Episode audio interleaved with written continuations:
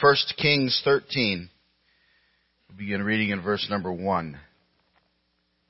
I'd like to make mention of the fact that it's always the case if you're here with us today and you don't have a Bible to read, there's one in front of you there.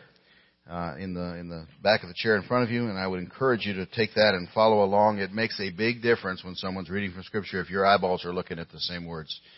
Helps you to internalize it even better than just hearing it. So I encourage you to do that. And if you don't own a Bible and would like to take one of those with you, those are our gift to you. You're welcome to do that as well.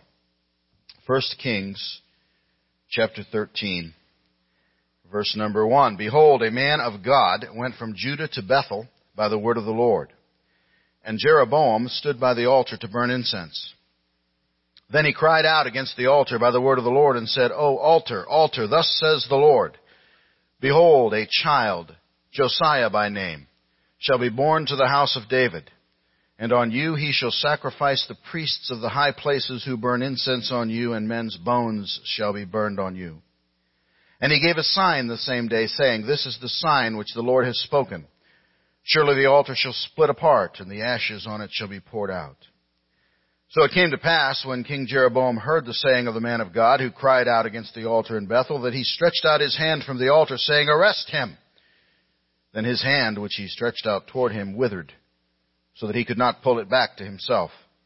The altar also was split apart, and the ashes poured out from the altar, according to the sign which the man of God had given by the word of the Lord. Then the king answered and said to the man of God, Please entreat the favor of the Lord your God and pray for me, that my hand may be restored to me. So the man of God entreated the Lord, and the king's hand was restored to him and became as before. Then the king said to the man of God, Come home with me and refresh yourself, and I will give you a reward. But the man of God said to the king, If you were to give me half your house, I would not go in with you. Nor would I eat bread nor drink water in this place. For so it was commanded me by the word of the Lord, saying, You shall not eat bread nor drink water nor return by the same way you came. So he went another way and did not return by the way he came to Bethel. Now an old prophet dwelt at Bethel, and his sons came and told him all the works that the man of God had done that day in Bethel. They also told their father the words which he had spoken to the king. And their father said to them, Which way did he go? For his sons had seen which way the man of God went, who came from Judah. Then he said to his sons, Saddle the donkey for me. So they saddled the donkey for him, and he rode on it, and went after the man of God, and found him sitting under an oak. Then he said to him, Are you the man of God who came from Judah? And he said, I am. Then he said to him, Come home with me and eat bread. And he said, I cannot return with you, nor go in with you, neither can I eat bread, nor drink water with you in this place, for I have been told by the word of the Lord, You shall not eat bread, nor drink water there, nor return by going the way you came. He said to him, I too am a prophet as you are. And an angel spoke to me by the word of the Lord, saying, Bring him back with you to your house, that he may eat bread and drink water. He was lying to him. So he went back with him, and ate bread in his house, and drank water. Now it happened as they sat at the table that the word of the Lord came to the prophet who had brought him back, and he cried out to the man of God who came from Judah, saying, Thus says the Lord, because you have disobeyed the word of the Lord, and have not kept the commandment which the Lord your God commanded you, but you came back, ate bread, and drank water in the place of which the Lord said to you, Eat no bread and drink no water, your corpse shall not come to the tomb of your fathers. So it was, after he had eaten bread and after he had drunk, that he saddled the donkey for him, the prophet whom he had brought back. And when he was gone, a lion met him on the road and killed him. And his corpse was thrown on the road, and the donkey stood by it. The lion also stood by the corpse. And there men passed by and saw the corpse thrown on the road in the city where the old prophet dwelt. Now when the prophet who had brought him back from the way heard it, he said, It is him to the lion which has torn him and killed him according to the word of the Lord which he spoke to him. And he spoke to his son, Siki for me, so they saddled it then he went and found his corpse thrown on the road, and the donkey and the lion standing by the corpse. The lion had not eaten the corpse, nor torn the donkey. And the prophet took up the corpse of the man of God, laid it on the donkey, and brought it back. So the old prophet came to the city to mourn and to bury him. Then he laid the corpse in his own tomb, and they mourned over him, saying, Alas, my brother. So it was after he had buried him that he spoke to his sons, saying, When I am dead, then bury me in the tomb where the man of God is buried. Lay my bones beside his bones. for the saying which he cried out by the word of the Lord against the altar in Bethel, and against all the shrines on the high places which are in the cities of Samaria will surely come to pass. After this event, Jeroboam did not turn from his evil way. But again, he made priests from every class of people for the high places, wherever, whoever he wished, he consecrated him, and he became one of the priests of the high places. And this thing was the sin of the house of Jeroboam, so as to exterminate and destroy it from the face of the earth. Father God, we're thankful for your word. We're thankful, Lord, for the easy passages and the hard ones. We're thankful, Father, that there's something for us in every single word of your Bible. And so I pray today, as we look at uh, this uh, interesting story, that you'll speak to us, you'll teach us, you'll help us to see the key truth. I pray, Father, you'd fill me with your Spirit. Forgive me, Father. Cleanse me of anything that would uh, hinder my usefulness today, and just uh, just speak through me. I pray, and may we all respond as we ought to to your word this day. We pray it all in Jesus' name.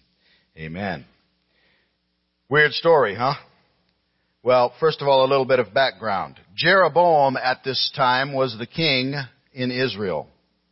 You will remember that Saul had been the first king over the nation of Israel, but his unfaithfulness to God had caused God to depose him and raise up David uh, in his stead. David, who was uh, arguably Israel's greatest king.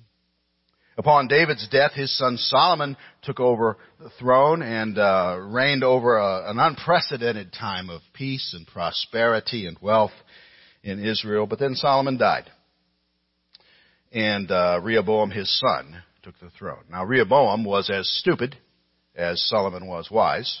And so his absolutely very first decision that he took caused the kingdom to split. And ten northern tribes uh, of Israel revolted from following after Rehoboam, and they made Jeroboam their king, and that was the northern kingdom of Israel. The remaining two tribes of Judah and Benjamin remained loyal to Rehoboam. So here we're looking at a story that's taking place after those events. Jeroboam is the king in Israel. And uh, one of the first things that Jeroboam did as king was to build altars. He built altars at the city of Dan, and he built an altar at the city of Bethel. He feared that because the temple was in Jerusalem, and Jerusalem was the capital city of Rehoboam, that the people in worshiping God would be going back to there and that he might lose the kingdom as a result. This might cause them to return to Rehoboam uh, because of constantly going back there to worship. And so he built these altars supposedly to stave off that responsibility. But unfortunately the thing developed into full-blown idol worship. He constructed golden calves and uh, said that the God of Israel was actually riding on the back of these calves. He led people in worshiping them instead of Jehovah God. He ordained priests and all kinds of things. As a matter of fact, we can read about his sinful uh, establishment of this. If we just go back a few verses, just flip back to the last chapter or the chapter previous, chapter 12, and look at verse number 28. Therefore the king asked advice, made two calves of gold, and said to the people, It is too much for you to go up to Jerusalem. Here are your gods, O Israel, which brought you up from the land of Egypt. And he set up one in Bethel, and the other he put in Dan. And this thing became a sin, for the people went to worship before the one as far as Dan. He made shrines on the high places and made priests from every class of people who were not the sons of Levi. Jeroboam ordained a feast on the fifteenth day of the eighth month, like the feast that was in Judah, and offered sacrifices on the altar. So he did at Bethel, sacrificing to the calves that he had made. And at Bethel he installed the priests of the high places which he had made. He made offerings on the altar which he had made at Bethel on the fifteenth day of the eighth month in the month which he had devised in his own heart. And he ordained a feast for the children of Israel, and offered sacrifices on the altar, and burned incense. So all of this stuff that he was doing was counterfeit. It was idolatrous. It was against the, the true worship of Jehovah. And it was against this sinful backdrop, all of that that was taking place, and into this idolatrous situation that God sent a prophet, a man of God from Judah. He was a nameless prophet. Nothing more is said about this man in scripture other than what we read here. And then over in 2 Kings chapter 21, we see where his prophecy was fulfilled to the letter some years on down the road. Josephus, in his Antiquities of the Jews, says his name was Jadon. But, uh, that may or may not be accurate. Josephus was known to embellish some of his histories from time to time, so we don't really know if that's true. And we don't need to know the man's name. It's not important to the story. Actually, the story makes a little bit more sense if we don't know his name. If the Holy Spirit wanted us to know it, He would have provided it. He's a nameless prophet. So let's see what happened when this nameless man of God came upon Jeroboam worshiping idols at Bethel. If you're taking notes, I'm gonna, I'm gonna kind of divide this up in three ways. First of all is what happened here. Second is why did it happen? And third, what is God trying to say to us from what happened here? And if you get nervous, the first point is the long one. The other two are kind of short. So don't get nervous. The long, first one is long. So what happened here? Let's just kind of go down through the story and uh, describe it, perhaps. I think the man of God came upon Jeroboam while he was in the very act of sacrificing to his idols. Now, as we mentioned, we don't know a whole lot about him. We don't know his name. We really don't know anything about him except that he was a man of God and he was from Judah. But there are a couple of interesting points seen in the text. First, it says several times that he spoke by the word of the Lord. That's a key phrase in here. He spoke by the word of the Lord. We see that in verses 1 and 2. We see it in verse 9. So when he spoke out against this wicked altar and the more wicked idolatry that was being practiced on it, he was speaking for God and he was speaking from God. Secondly, he, he is referred to in this text as the man of God, literally the man of Elohim. Elohim is one of the names of God. The first name of God we see in our Bible. In the beginning, Elohim. And so, he's referred to as the man of God. Now there's another prophet mentioned in the text. We'll get to him in a minute. He's always referred to just simply as prophet. A prophet. And, and, and there's got to be some distinction to that. This one is always referred to as the man of God. That one is always referred to as prophet. And perhaps as we get down through here, that distinction will become a little bit clearer when we see the details of what took place.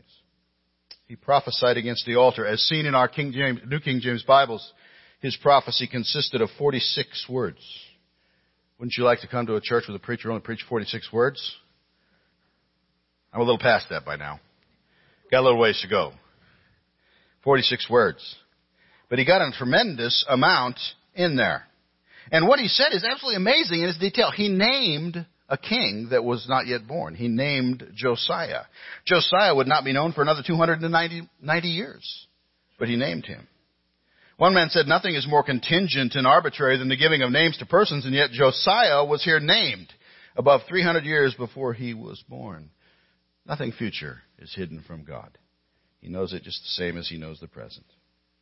The events described in this text took place approximately 931 BC. Josiah would be a king in Judah. He would be the king from 640 to 609 BC. He would be the last of Judah's godly kings. He would, he would enact all kinds of reforms. You can read all about the amazing prophecy of this uh, uh, the amazing fulfillment of this equally amazing prophecy if you go to 2 Kings chapter 23, and we won't do that for sake of time, but you might want to do it on your own. 2 Kings 23 verses 15 through 20, you'll find that Josiah did indeed come. He did indeed reign. He did indeed do exactly what this nameless prophet said he would do. Amazing in its precision, isn't it? The prophecy. It's not the only time. There's other times in the Bible when we have that kind of precision in prophetic uh, words. Isaiah spoke of Cyrus by name in Isaiah 44 and 45. Uh, that was 150 years before Cyrus uh, after 150 years after his prophecy, that Persian king Cyrus would indeed come just as Isaiah prophesied and do what he said he would do. So Jeroboam's response to this prophecy is, uh, is pretty much what we would expect. He tried to arrest him. Verse number four. Rather than listen to God's word, he tried to silence God's preacher, which is not an uncommon response. Wasn't then, it's not today. His stretching out his hand toward the man of God was an hostile act, and God judged him for that, protected the prophet by rendering that arm useless. Now, I don't know if you can picture this or not, but it looks to me from the scripture like he pointed his arm at, at him, you know, stuck his arm out there, and there it just froze there. I can just imagine him just sitting there like this with his arm out. He couldn't pull it back to himself again, it says. Interesting. God was protecting his prophet. God was showing Jeroboam that he was really powerless before God and his word by striking him physically.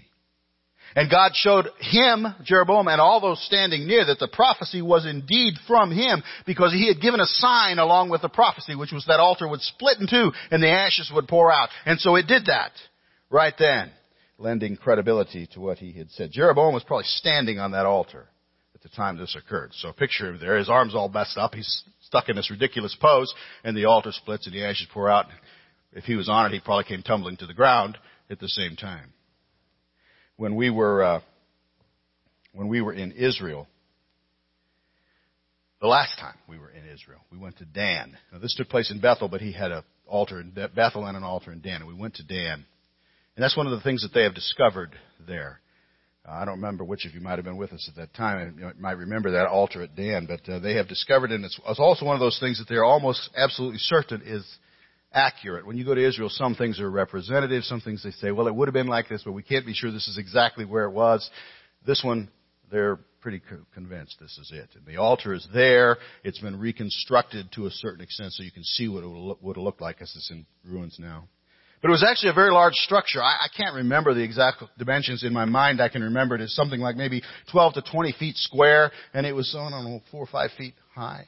It would have had steps going up onto it. And so the priest, in this case King Jeroboam, would have been up there, at least on the approach to it, uh, when all of this took place. And so he is judged, his arm is withered, the, the thing is busted open, and uh, he recognizes that God has done this, Jeroboam does, and he asks the prophet to pray for restoration of his hand. But I want you to notice he didn't accept him as his God. He said, please entreat the favor of the Lord your God. Isn't that interesting? He recognizes that God has done this, but uh, he's not willing to accept him as his God yet. You know, so how, how like so many, many like Jeroboam, hear the word of God, realize it's the word of God, see the reality of God, maybe even experience as Jeroboam did the undisputed evidence of God, power of God in their lives, and yet they cling to their idolatry and their sin.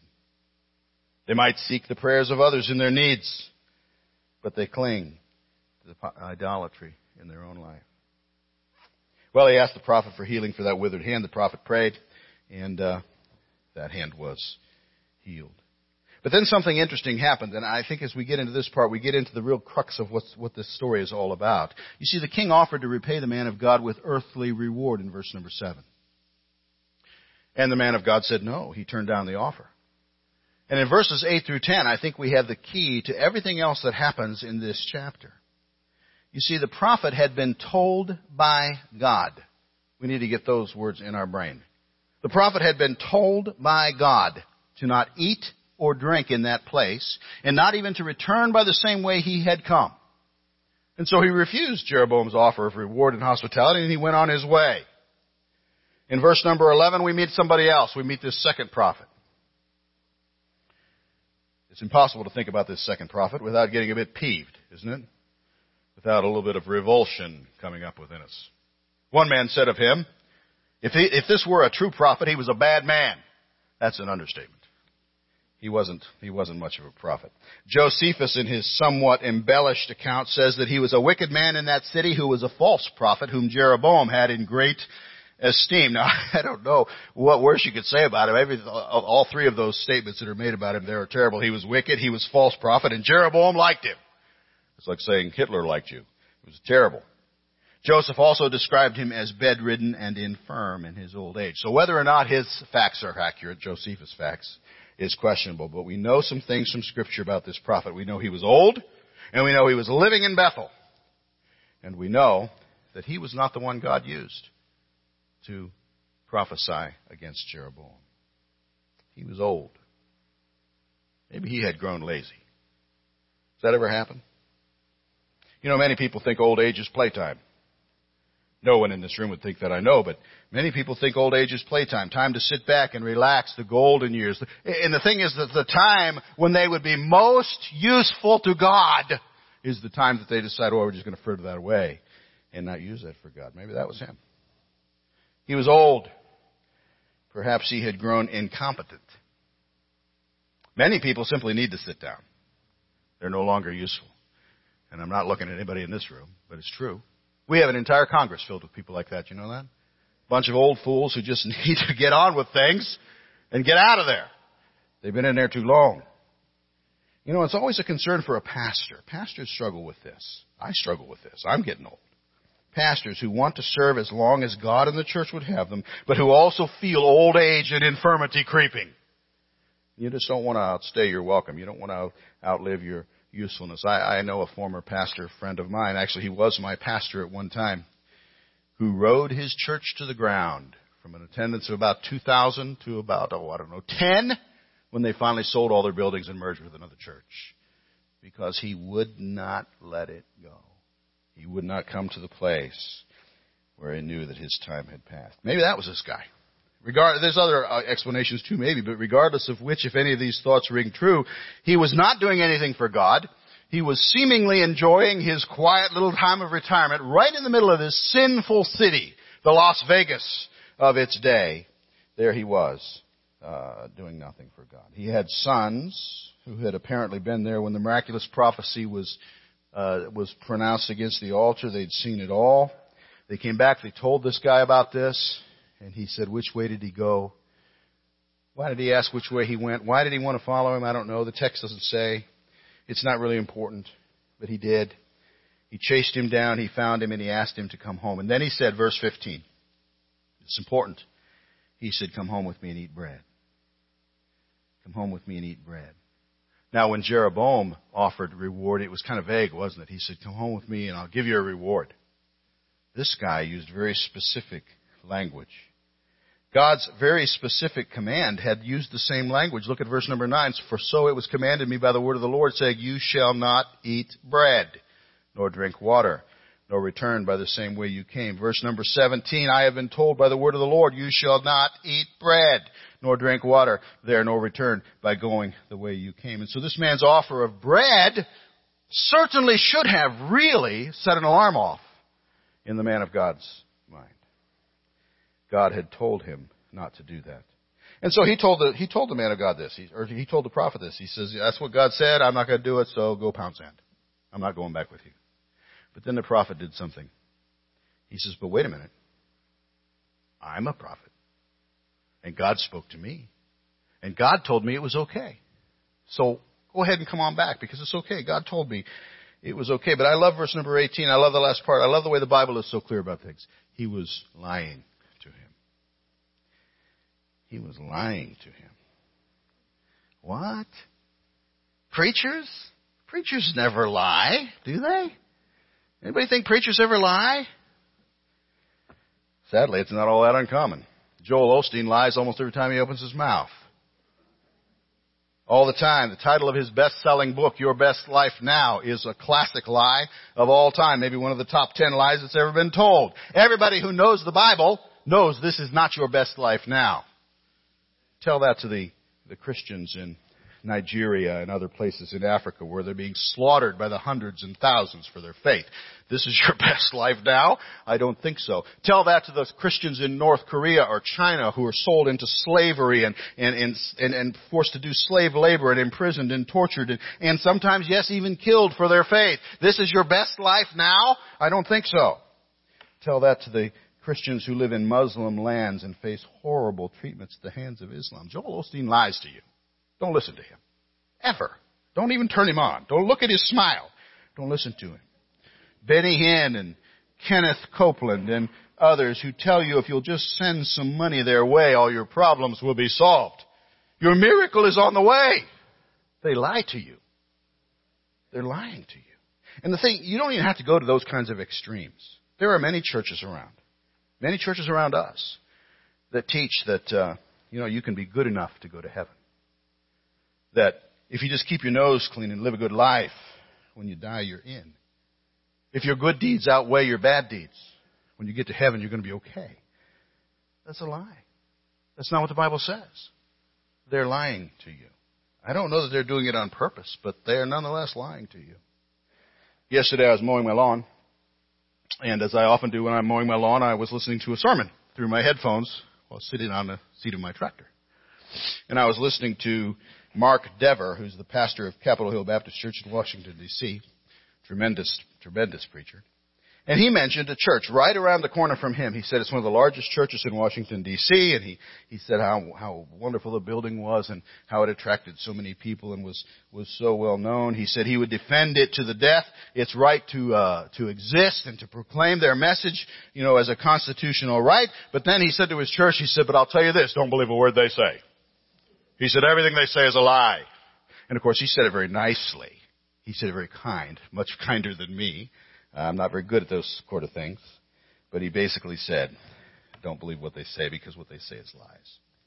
This wicked prophet lied to the man of God. And the man of God believed him. He believed him. And he went with him. Now, now you need to think this through because this is, this is the whole key to this whole thing.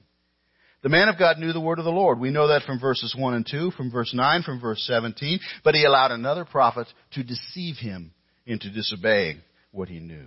The phrase, the word of the Lord, is mentioned 11 times in this chapter. It's a key phrase to understanding it all. He had a word from God, which he knew was from God, and he held it up against a word from an unknown man and discarded the word of God in favor of this man's word. He had told King Jeroboam that absolutely nothing King Jeroboam could give him would entice him to disobey God. But then, even when the riches of a king couldn't do it, the subtle false teaching of a lying prophet could. False teachers are dangerous. They're dangerous. There's a reason we are warned to stay away from such. 1 John chapter 4, Beloved, do not believe every spirit, but test the spirits whether they are of God, because many false prophets have gone out into the world. Well, so even though he was a false prophet, God now spoke through him as they're sitting at the dinner table, and he declared judgment on the man of God. Notice the explanation of why God's judgment was so harsh. Verse number 21, because you have disobeyed the word of the Lord. Also verse 21, because you have not command, kept the commandment which the Lord your God commanded you. Verse 22, you ate bread and drank water, which the Lord said, eat no bread and drink no water. Three times the charge was repeated for emphasis. Three times God was saying to him through this false prophet, You knew the word of the Lord, but you ignored it and listened to the word of man. So the story ends with the fellow leaving the dinner that he never should have gone to. Uh, the prophecy against him was fulfilled as he went along the road. A lion attacked him, killed him. And of course, this is the part of the story that most people's minds fixate on. This is the part of the story that seems weird. It's part of the story that seems supernatural.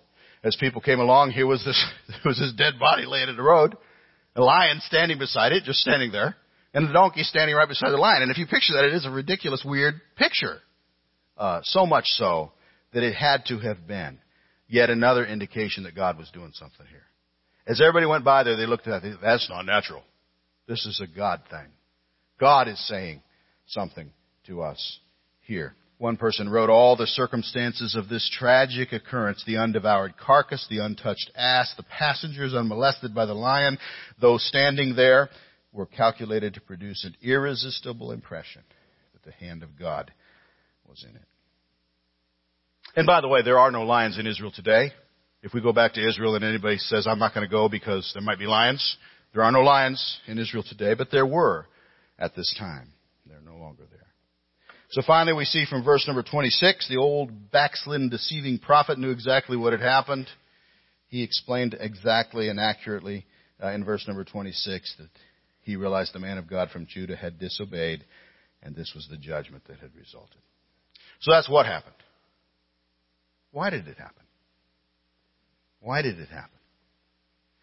And, before I guess we can answer that question, we, we kind of have to think of another one that maybe is more foundational, and that is this. Who is this story really about? Who is this story about? I mean, it's tempting to suggest the obvious and say that this story is about uh, the man of God.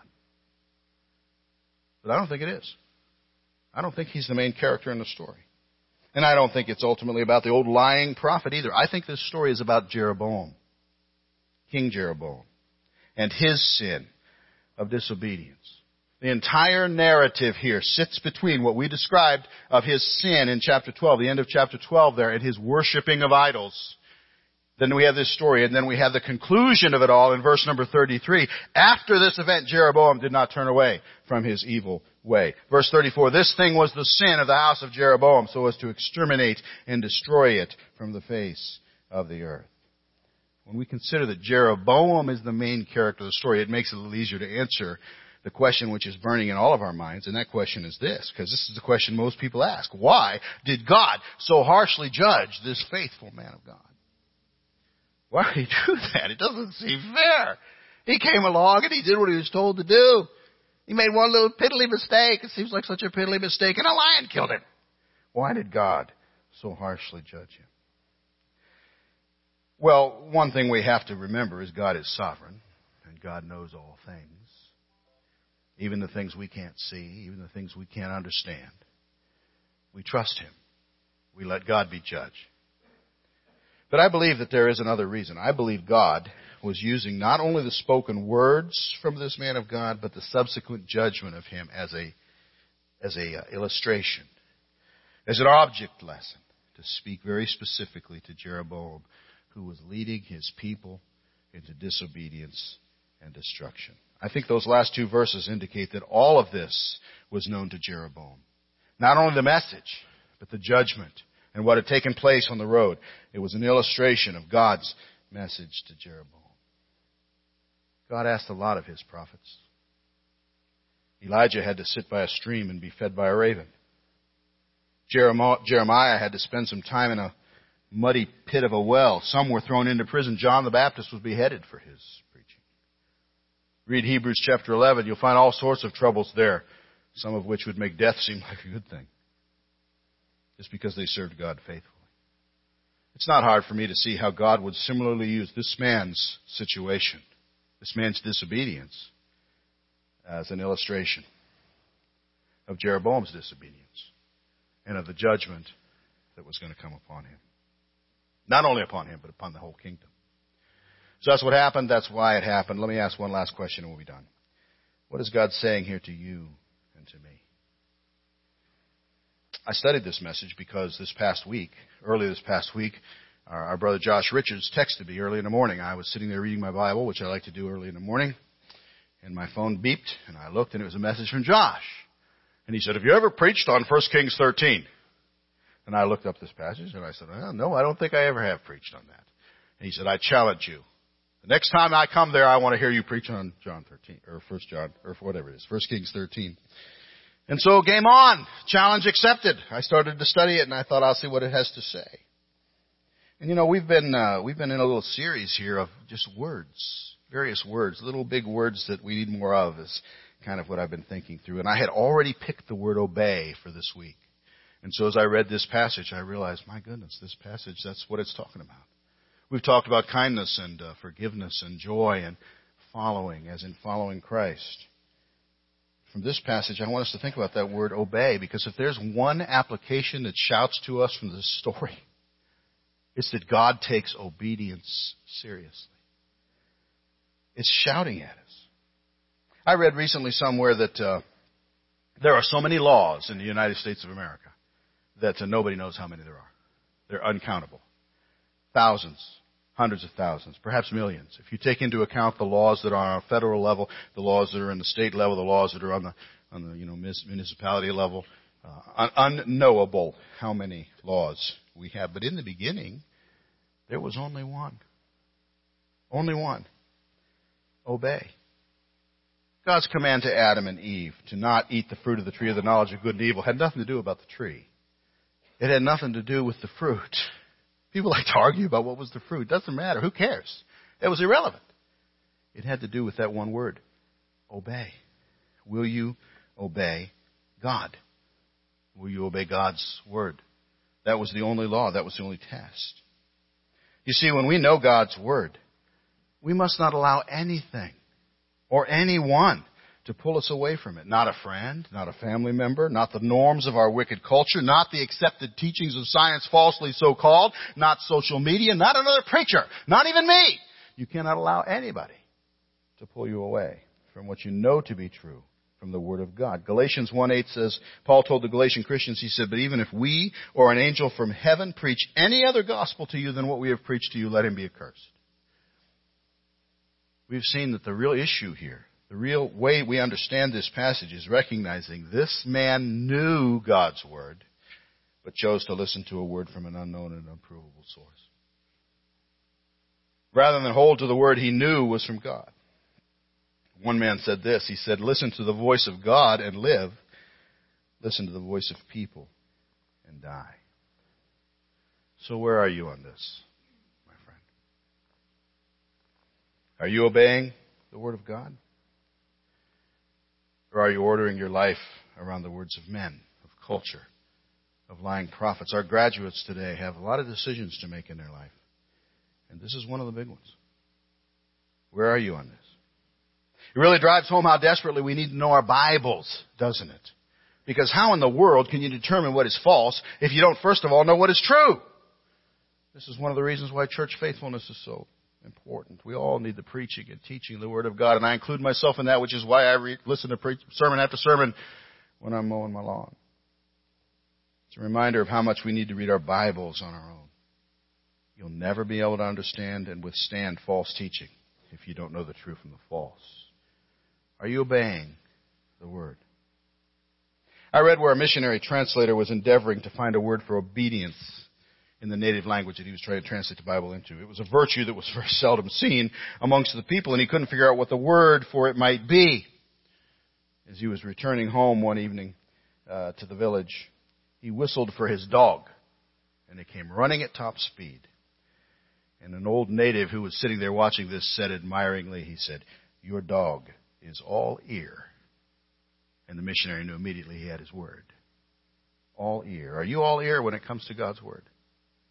Are you obeying God's Word? There's so many areas of life that we might probe and, and, and try to apply that question to. Are you obeying His Word? He says we ought to turn from sin and live holy lives. Are you obeying His Word there to the best of your ability? He says we ought to love one another, even those who do us wrong. Are you obeying His Word there? He says we ought to faithfully assemble with God's people regularly worshiping there. And of course you're here this morning, so you're at least obeying it this morning. But are you obeying that? He says we ought to tell others about what Jesus has done in our lives. Are you obeying His word there? He says we ought to live our lives with the constant knowledge that He's returning again and could come back any moment. That changes everything about our life. Are you obeying His word there? I could go on and so could you. There's just no end to how we could, how we could ponder that question and where we could apply it. But here is the most important area we need to apply it. He says, we need to believe on the Lord Jesus Christ and trust in Him if we would be saved. Are you obeying His word there, my friend? Because that's the most important. That's the matter of first importance. Everything else is built on that. If you don't have that part right, nothing else matters. Acts 16:31 they said believe on the Lord Jesus Christ and you will be saved you and your household. Have you believed Jesus? Are you obeying his word there. Do you believe that He lived and loved you and died for you and rose again to give you eternal life and now stands ready to save you? Are you obeying there? Have you believed in Jesus? If you confess with your mouth the Lord Jesus and believe in your heart that God has raised him from the dead, you will be saved. For with the heart one believes unto righteousness and with the mouth confession is made unto salvation. For whosoever shall call upon the name of the Lord shall be saved. Have you prayed? Have you asked God to give you that gift of salvation? Jesus answered and said to him, Most assuredly I say to you, unless one is born again, he cannot see the kingdom of God. Have you been born again? As we study this little word, obey, and the more we study it, the bigger it becomes. It, it's something that God takes very seriously. Those of us who are saved and serious about our faith, you know, we, we, we, we spend all our entire lives, we invest our entire lives trying to learn how to live it, how to be obedient. But it all starts with that first act of obedience at the foot of the cross. Are you all ears there? Are you obeying the Lord Jesus there? Do you believe? Well, let us pray. Father, we're so thankful for the Word. We're so thankful for this strange story, which has such a really, I think, simple meaning. I pray you'd help us to think it through. I pray you'd help us to apply it in ways that are right. Help us, Father, to obey. I pray, Father, if there are those here today that don't know Christ as Savior, that they'd think about that as being the first step because it is.